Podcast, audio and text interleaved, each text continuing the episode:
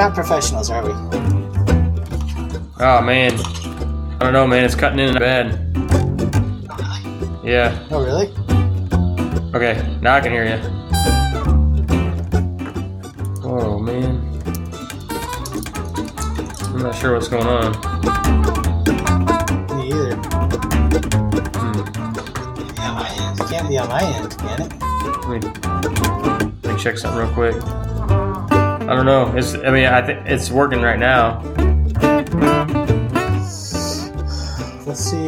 It's just really. It goes. It goes. Let's see if I can just move inside. It goes fine for a while, and then it. Um, all of a sudden, it sounds like that robot, like you were It talking stops about. being fine.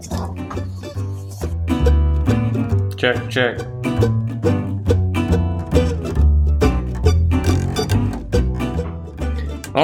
Welcome to another episode of Practically Theologians, where we try to focus on making theology practical.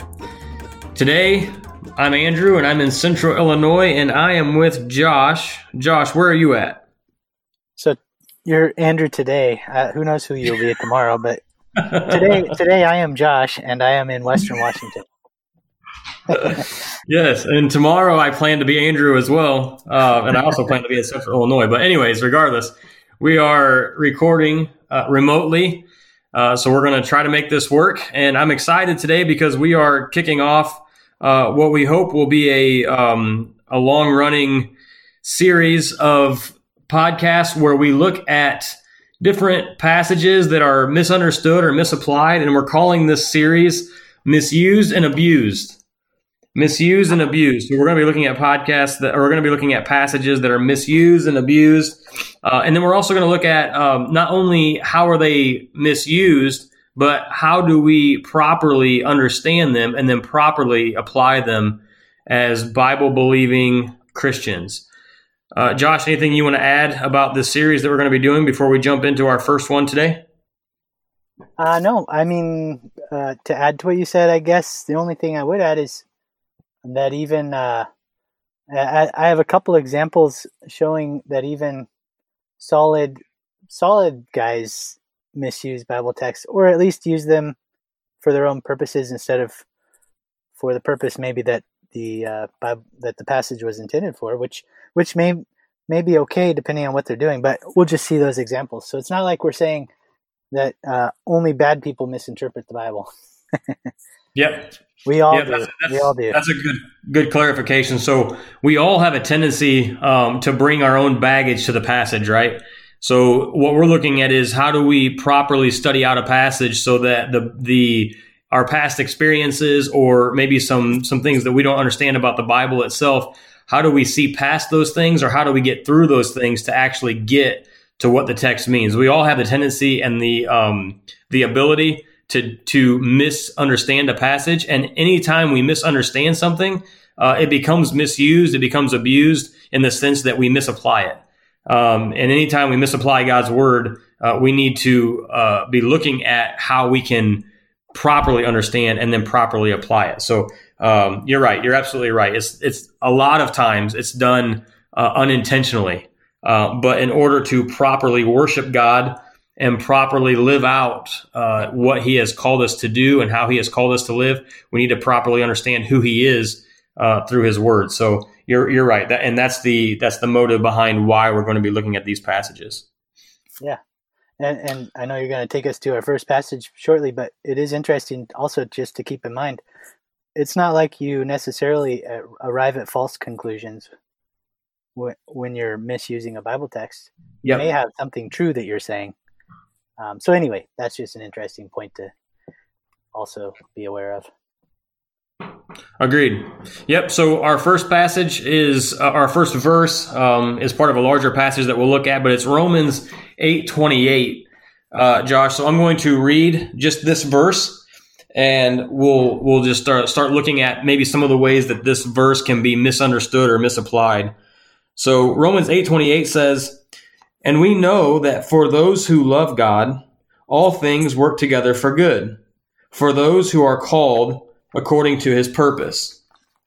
So Josh, in your experience, um, we've got this verse here that says that all things work together for the good of those who are called according to God's purpose. Mm-hmm. How are some ways that you've seen that that verse uh, misused and abused? Yeah, so I mean, starting with perhaps a uh, more innocent misuse and and a well-meaning one, uh, someone going through loss, grieving, is told by their by their brother or sister in Christ um, this verse that all things work together for for good um, for those who love God and are called according to His purpose. And it's it's it can be, it's not intended to be, but it can be a, a trite and pat answer to suffering in life uh, that is meant to, I guess, give somebody light at the end of the tunnel. Tunnel, but but it's so often uh, misused in the sense that it's only a little tiny bit of that verse is looked at. It's it's that 828 is the only ver- part of the whole section. I mean, that is looked at, and there's so much more than the thought of of um, things turning out for good. There's so much more to it um, because we really have to think about what do you mean by all things and good and that sort of thing. You, yeah. So I, I, yeah, you're you're right, and I think that before we move on and, and, look at the proper understanding of of those two items that you just spoke of, the what does it mean by all things and what does it mean by good?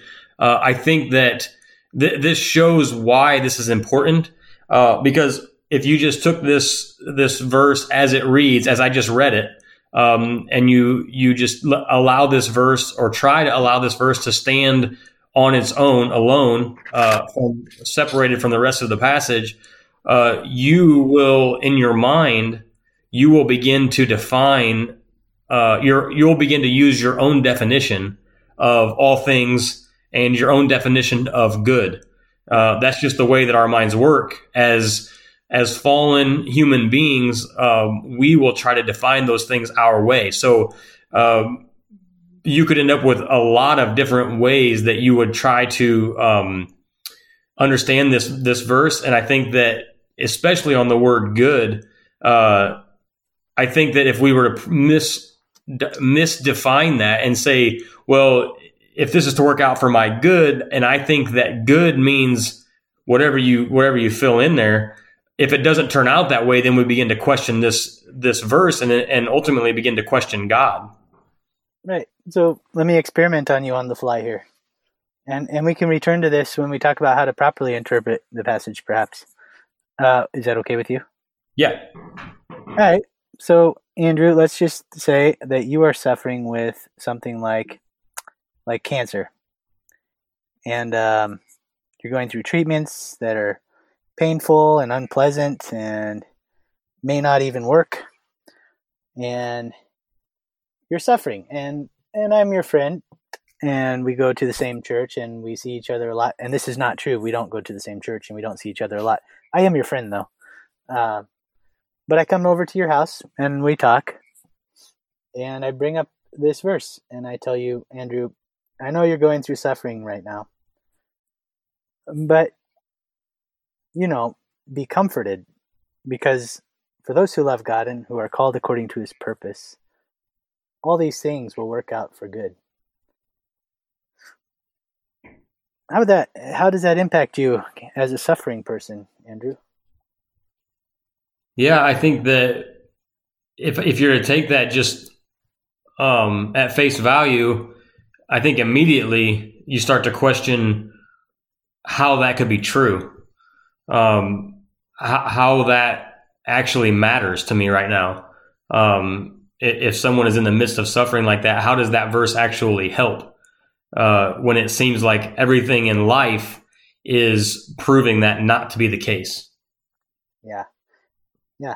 It kind of, uh, I don't know if this is the right way to put it, but it kind of removes the empathy. Mm-hmm. It's going all the way to the end, but not really struggling with the person through the beginning of suffering. Because um, suffering leads eventually to glory, but sometimes it takes a long time to get there.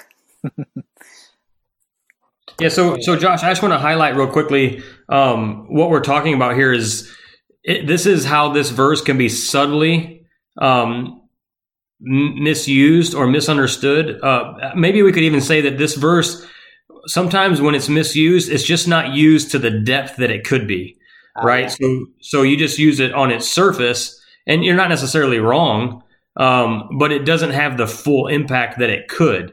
Uh, and I think that's part of why we, we are really excited about doing this series uh, where we look at some of these passages like this because very often they're not completely like you, you talked about when we started they're not completely um, taken you know they're, they're, not understood the opposite of what they mean we, we understand some basic principles about what this verse is saying but we don't get to the depth of it which doesn't allow god to minister to us through his word the way that it could um, because we're basically you know we're taking it at a very shallow level yeah. Um, and and that's that can be done with the best of intentions. And I think you know we've all done that with with scripture, tried to help someone or tried to tried to minister or comfort or even ourselves, um, and not gotten to the depth uh, of what God's word can richly provide for us.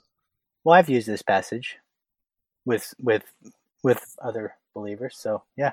Mm-hmm. Uh, yeah, so we'll let's return to that scenario at the end when we kind of talk about yeah. a, a, better way to look at the sure. message. So before we get there, though, let's look at. So we're looking at how this verse could be um, slightly misused, or maybe just not understood to the to the degree or the depth that it could be. Um, but there's also some extremes.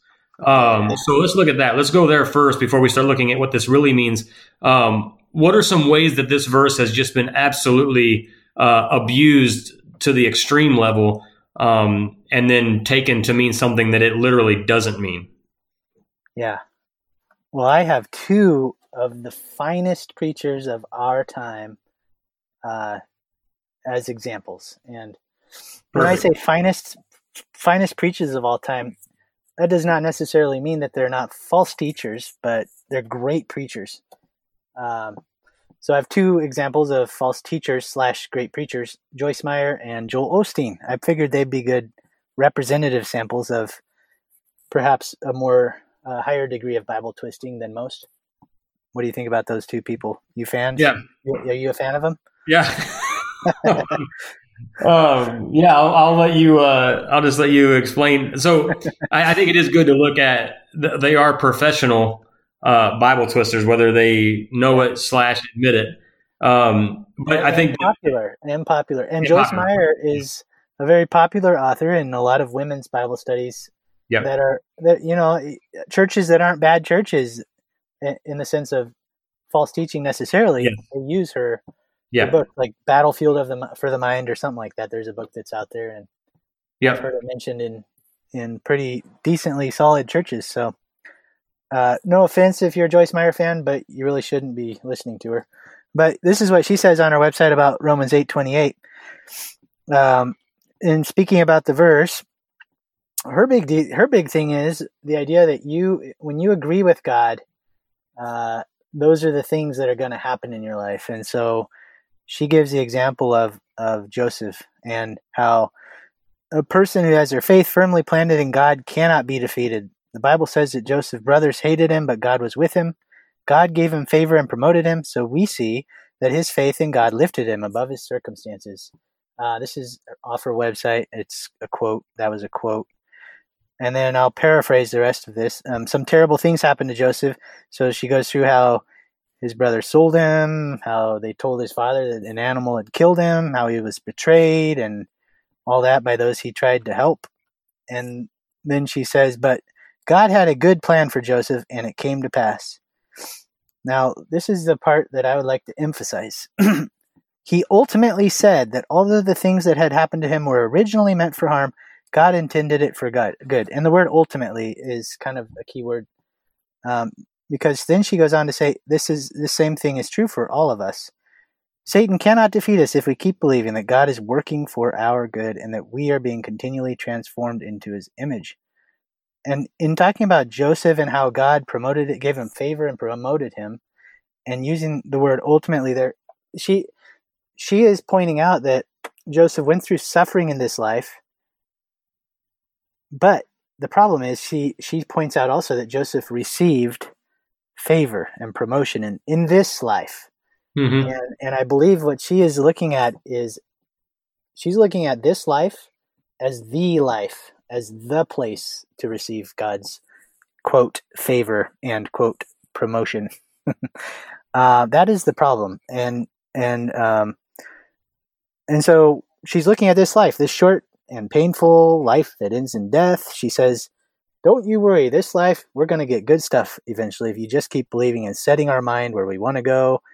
And eventually, our circumstances will catch up to those good things we're envisioning in our mind. Um, that's Joyce Meyer.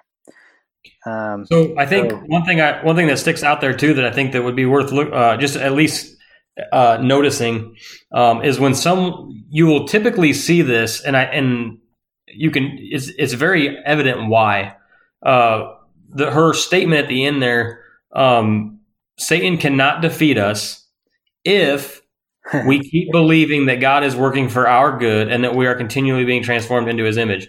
So there's a lot of when you are looking for rewards in this life there always has to be a conditional statement that comes back to what you are doing right because if it doesn't go well for someone how does how does someone like joyce meyer get out from under that uh, if if someone says well things don't seem to be working out for my good it ultimately comes back to are you sure that you're believing that God is going to work things out. You know, so it always comes back to um, how strong is your faith? Where, what are you believing in? Um, well, certainly, it can't be God's fault, right? Correct, because because like we said earlier, that's what will happen if if we think it's going to be something in this life and it doesn't. Our tendency is to point to God and blame Him, or there's a there's an opportunity there to blame God for not carrying through on His promise. And and people like Joyce Meyer and Joel Osteen know that that's not um, that can't be the case, right? Because that starts to undermine uh, their entire platform. So it has to come back on the person, which becomes a very serious form of uh, of it's just very heavy, I guess, responsibility or or it's, it's law. You what know, laying law. What a burden. Yeah. It sounds promising until you try to work it out. Yeah. Yeah. And so so and then the other problem with her view is is who is defining what is good? Yep. So so she's basically saying you you Andrew or you Josh, you individual person, you decide what is good in your life. Set your mind on those things. Yep. And uh, that's what God will give you. And and while she might ultimately say, well, what you think is good should be biblically good, she might say that. Um, she's definitely looking at earthly, this life things that yeah. people consider to be good. So anyway. Yeah. So what about Joel Osteen? yeah. Well, before we go there, real quick, I just want to I just want to um, point out that this is why this is so important uh, because, like you said, a lot of people follow uh, Joyce Meyer, and and you might hear some things that that sound accurate, um, especially you know a verse like this, but even some of the things that might not be as twisted as what she's doing with this verse. Uh, but ultimately, what this leads to, um, at a at minimum, what you will end up with if you if you take in this kind of Bible twisting and you allow this to shape your view of God and your view of life, at a minimum, what you will end up with is a very very shallow understanding of God. Um, that is, that's at a minimum, and a shallow un, throughout Scripture, spiritual growth and true spiritual joy always is attached to growing in the knowledge of God. Uh, those two cannot be separated from each other. So when you have something like this, she when she twists or when anyone twists a scripture like this and gives it a very shallow meaning, it prevents us from growing in the knowledge of God. And it leads to a very shallow understanding of who God is and a very shallow understanding of this life. Um, so at a minimum, you, that's that's what you're left with, and it just spirals downward from there. So yeah, let's go on to Joel Osteen and see uh, if he's able to correct what um, Meyer has destroyed. uh, I'm not holding. I'm not holding my breath, but let's see what you got. All right. So from his website, right now, God is working behind the scenes in your life. No matter what you may be facing, no matter what trial you may be going through, God has a plan to turn things around in your favor. Right now, He is working out a plan for your good. Right now, He is orchestrating the right people to come across your faith, path. He is orchestrating the right opportunities to open up to you. Ooh, doesn't that sound good? Can you imagine him up Mhm. there with his accent and his big smile and his fancy hair there? It's not thinning out. Eh. Where's he pointing us to look, though? I mean, this is even more clear. mm-hmm. The right people coming across your path. That's the good he's pointing to. The right opportunities to open up to you. That's the good he's pointing to. Yep. Again, where's he pointing? To this life. Wow. So basically, the message is that no matter how hopeless things seem now in this life, good things will come in this life. And yet, when you read the Bible, for example, in the Psalms or a lot of places, what is man's life? But a breath. How Yeah. hopeless. So is this Yeah. what Romans 8:28 is teaching us though? I don't believe so, but it's it's the uh, it's the same. It's that's almost uh, what Joyce Meyer was saying, but on steroids, right? It it's actually like you said, it's more. It's actually clearer. It clarifies what Joyce Meyer is saying. It's the same theology. Um, he's just said it in a clearer way. Uh, but the challenge is they are referring to Scripture um, and and they're and they do regularly throughout their teachings or their you know as they're preaching or teaching uh, they do they regularly refer to scripture uh, which can be confusing when when someone may not understand this verse properly and to hear someone quote it and then uh, explain it in a way that makes me excited about this life that's very easy to latch onto. Uh, i want things personally i want things to go well in my life. Uh, I want to believe that around the next corner, this suffering will be gone and there will be uh, rainbows in a pot of gold, right? I mean, I, I want to believe that about this life. My, my flesh wants to believe that. Um, and so that's what's so dangerous about this kind of teaching is it, it, it preys on what the flesh wants and it twists God's word to fit that. Um, and that's why you end up in these particular instances why you end up with such massive followings um, because Yeah. it is exactly what people want to hear. And, and this would be an encouragement to read the Bible and read the context of the verse of of the of of the passage that you're reading. Bec- because I mean we have in verse 20 in the same chapter and it leads up to Romans 8:28 of course that the creation was subjected to what? Happiness to hmm to love to good things to gold at the at the end of the rainbow? No creation was subjected to futility yeah so, so, i'll take i'll go um, so we'll, we'll transition now into uh, let's let yeah let's do a little bit of looking you're starting to do that now let's do a little bit of looking at um, what this verse actually means in context and kind of plumb the depths of of what it what it says, what it means, and how we can apply it. So those are three ways to look at a passage uh, to make sure you're trying to come to the the proper understanding of it. Uh, what does it say? What does it mean? And how do I apply it? And then there's um, just some different principles we can put in place to figure that out. One of the principles that is uh, very important is the idea of context, which you just mentioned. Uh, context is always king, or maybe you've heard it as context, context, context.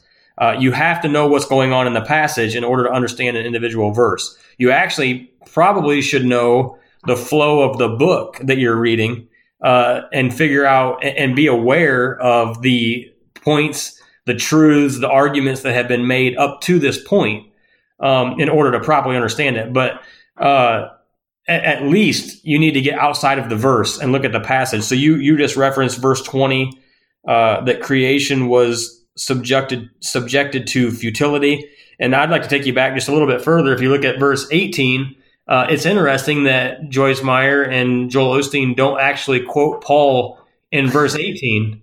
Uh, because verse 18, what does verse 18 say? it actually says something that's actually comforting Yes, he does. the sufferings of this present time are not worth comparing with the glory that is to be revealed Yep. to us.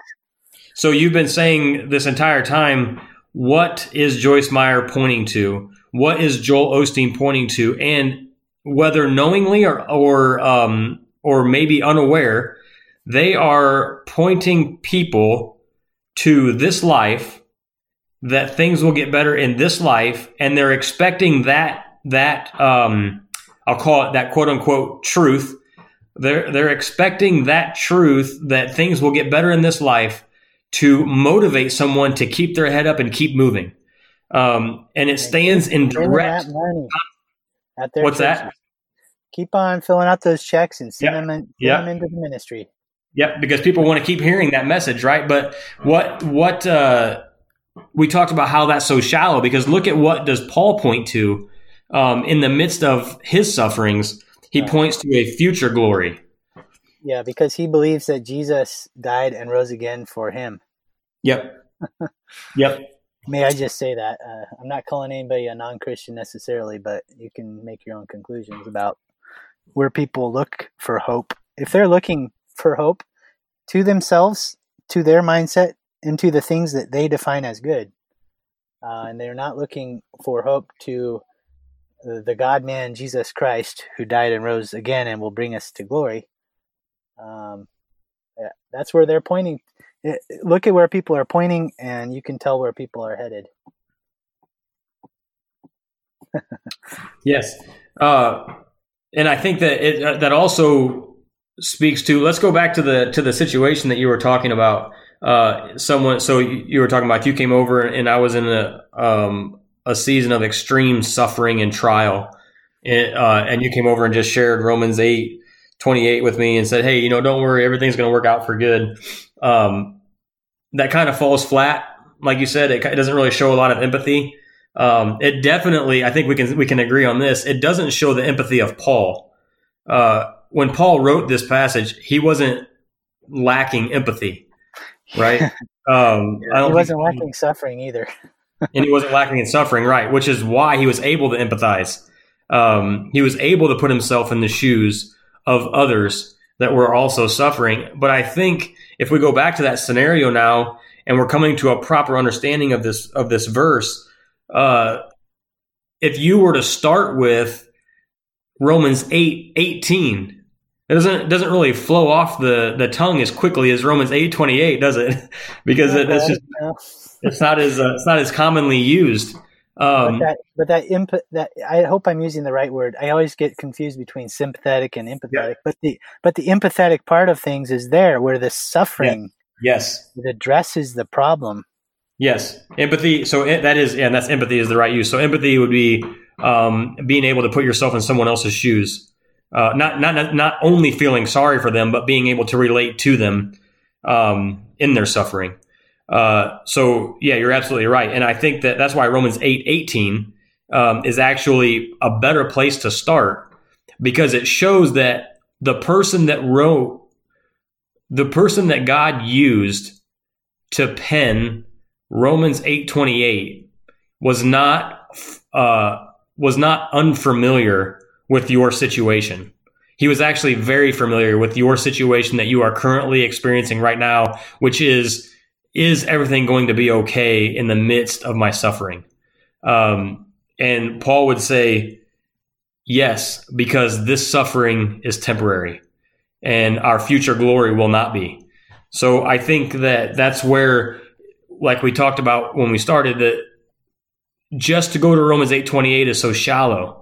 Uh, it doesn't. It leaves a Christian with such a shallow view of God uh, that that really leaves you hopeless when things don't turn around in this life. But starting with Romans 8 18 starts to build a foundation of true hope, which can then lead to true joy. So uh, I think that's why we have to remember that context matters so much if we're going to plumb the depths of Romans 8 28. So so let's uh let's recap then. Um, I think that I think in this particular instance, um, there's a lot of other um, things that we could we could look into. A lot of other ways that we could uh, break apart this passage to you know really start to open up uh, how it actually applies. But um, if I was to say, uh, let's just kind of sum this up with this: uh, How would you uh, explain what does this passage mean, Josh, in its context?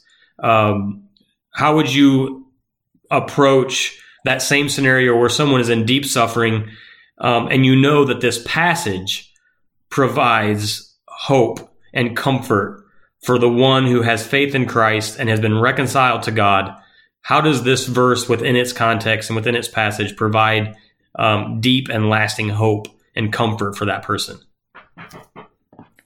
Wow. Well, first of all, you know, every situation is so different. And depending on the situation, I might not even, you know, quote this verse to a person. I might just say, I'm sorry for your loss, man. I might send them a letter or something later. Um, but let's just say hypothetically that the person you're speaking to is open to this and um, and they understand where you're coming from. And it's just a good reminder of these sufferings we are going through are intentional. It's not outside of God's fatherly and loving care that we go through suffering. In fact, it's quite to the contrary. It's it's part of His uh, shaping us into the image of his son who suffered. Ultimately, he's the suffering one who enters into glory to bring those who suffer after him into glory.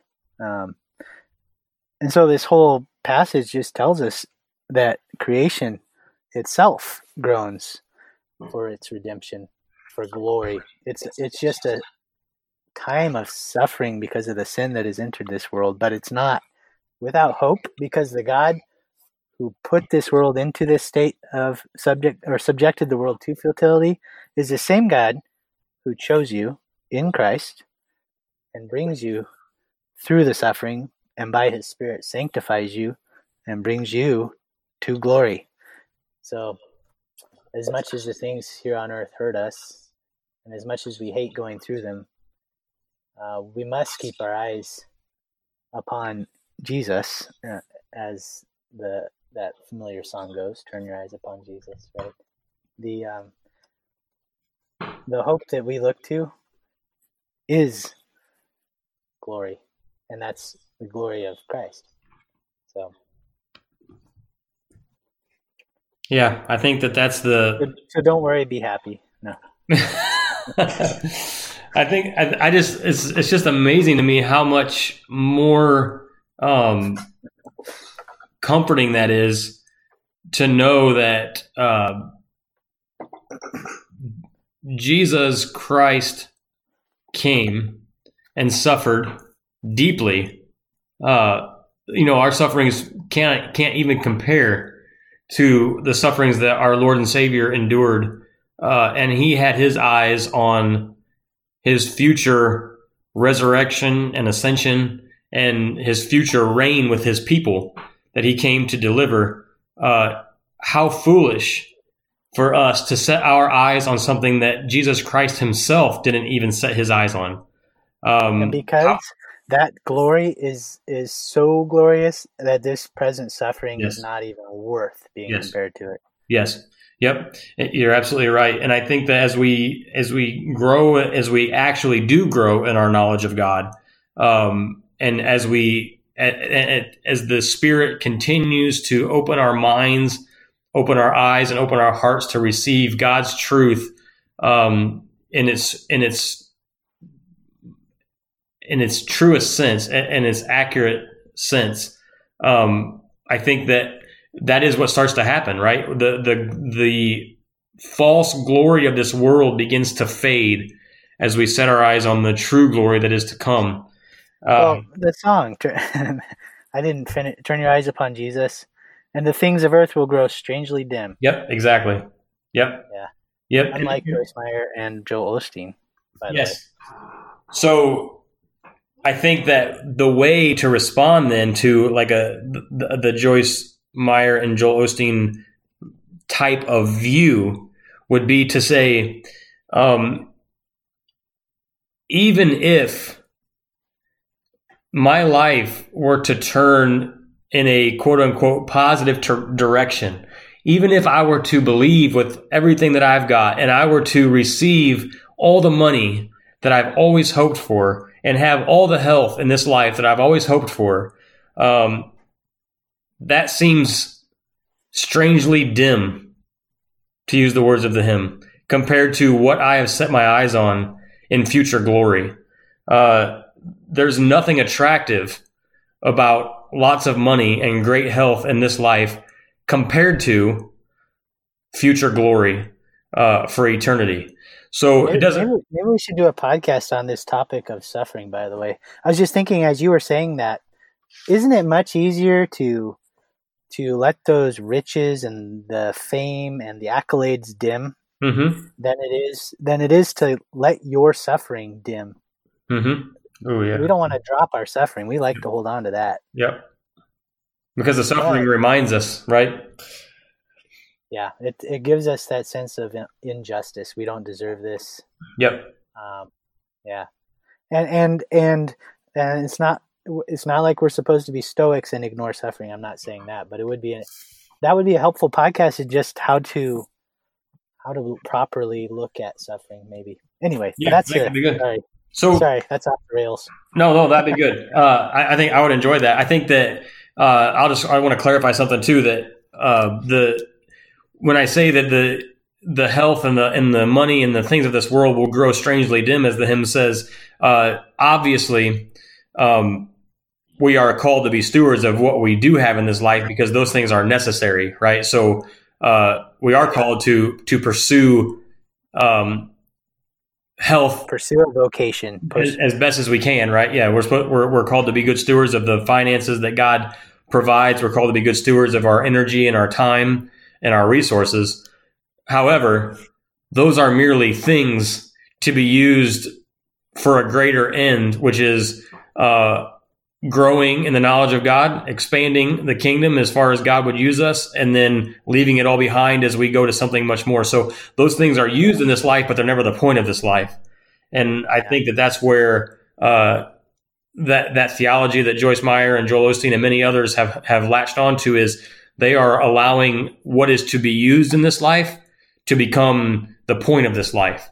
Um, and and that's where the danger is. So and that and with and, and along a much more innocent vein, those of us who have used that Romans eight twenty eight improperly or tritely, may I just say tritely, mm-hmm. maybe not improperly necessarily, may it just give us an encouragement to rethink those verses yes. that we've been, been accustomed to using kind of off the cuff. Yes. Uh, and just take a look at those verses and try to understand the context so that when we do use them, we're able to minister to our friends and the Spirit is able to minister to us in a much more yes biblical way. Yep. Anyway, totally. Yeah, I agree. I think that it's just it's always good, even if we even if we think that we understand a certain passage, to just kind of work back through it and make sure uh, one that we do properly understand it, and then also even in that process, um, the Holy Spirit can can open our eyes to um, just some different applications for that uh, and different ways to to use that, like you said, to minister to others, and, and He ministers to us uh, in that same way. So uh, we'll bring this podcast to a close. Uh, thank you for listening, Josh. Thank you for your uh, input and insight into this passage, and um, I'm looking forward to recording some more podcasts along this same vein, looking into some other passages and trying to uh, figure out what they what they say, what they mean, and how to properly apply them. So um, until next time, thank you very much. And don't forget to check us out on uh, the Facebooks and say Twitter. Uh, we're now hosted on anchor.fm. You can find us there. Hopefully, you're listening, so that means you found us somewhere. Uh, send us feedback if you'd like. Podcast at practicallytheologians.org. And we'll thank you and talk to you next time.